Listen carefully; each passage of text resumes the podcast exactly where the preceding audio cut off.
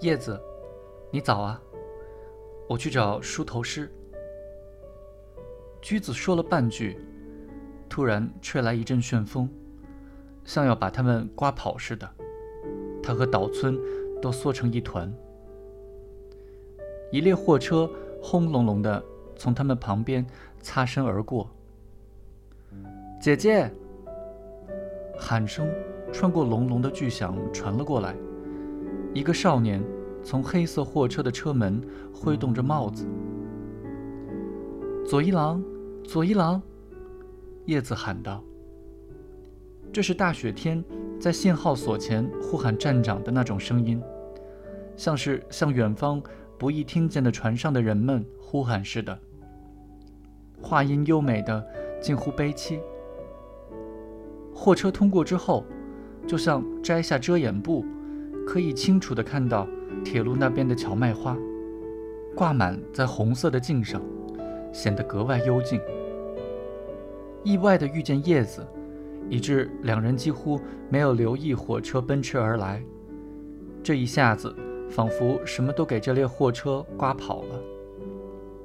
而后，叶子的声音似乎比车轮声留下了更长的余韵，这是荡漾着纯洁爱情的回声。叶子目送着火车远去。我弟弟乘这趟车，我真想到车站去看看。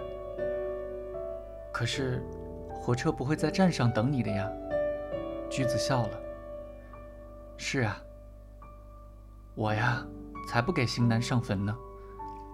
叶子点点头，犹疑了一会儿，在坟前蹲下，双手合十膜拜起来。橘子。依然呆立在那里。岛村把视线移开，看了看地藏菩萨。地藏菩萨有三面长脸，除了放在胸前合十的双手以外，左右还各有两只手。我要梳头去了，驹子对叶子说罢，就沿着田埂向村子那边走去。从一株树干到另一株树干。拴上好几层竹子和木棒，像晒干一样，把稻子挂在上面晾干，看起来仿佛立着一面高大的稻草屏风。当地土话把它叫做哈地。岛村他们经过的路旁，老乡也做了这种哈地。姑娘轻轻地扭动了一下穿着雪裤的腰身，把一束稻子抛了上去。高高攀在晾晒架上的男子。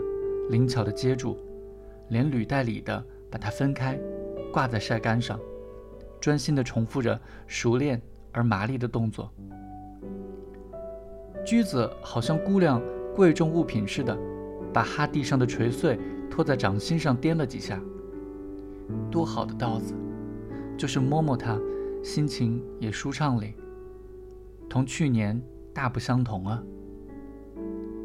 说着。他眯缝着眼睛，好像在欣赏稻子，顿有感触。在他的头顶上空，低低地飞过一群散乱的麻雀。路旁的墙上贴着一张旧招贴，上面写着：“插秧工的工资合同规定，日薪九角，包伙，女工打六折。”叶子的屋前也有这种哈地，他的家。修建在公路旁稍稍挖下去的大田里，高高的哈地拴在院子左边，沿着邻居的白墙种着的一排柿子树上。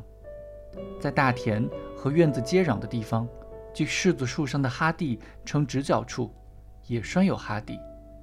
在它的一头开了一个入口，可以从这些稻穗底下钻进去。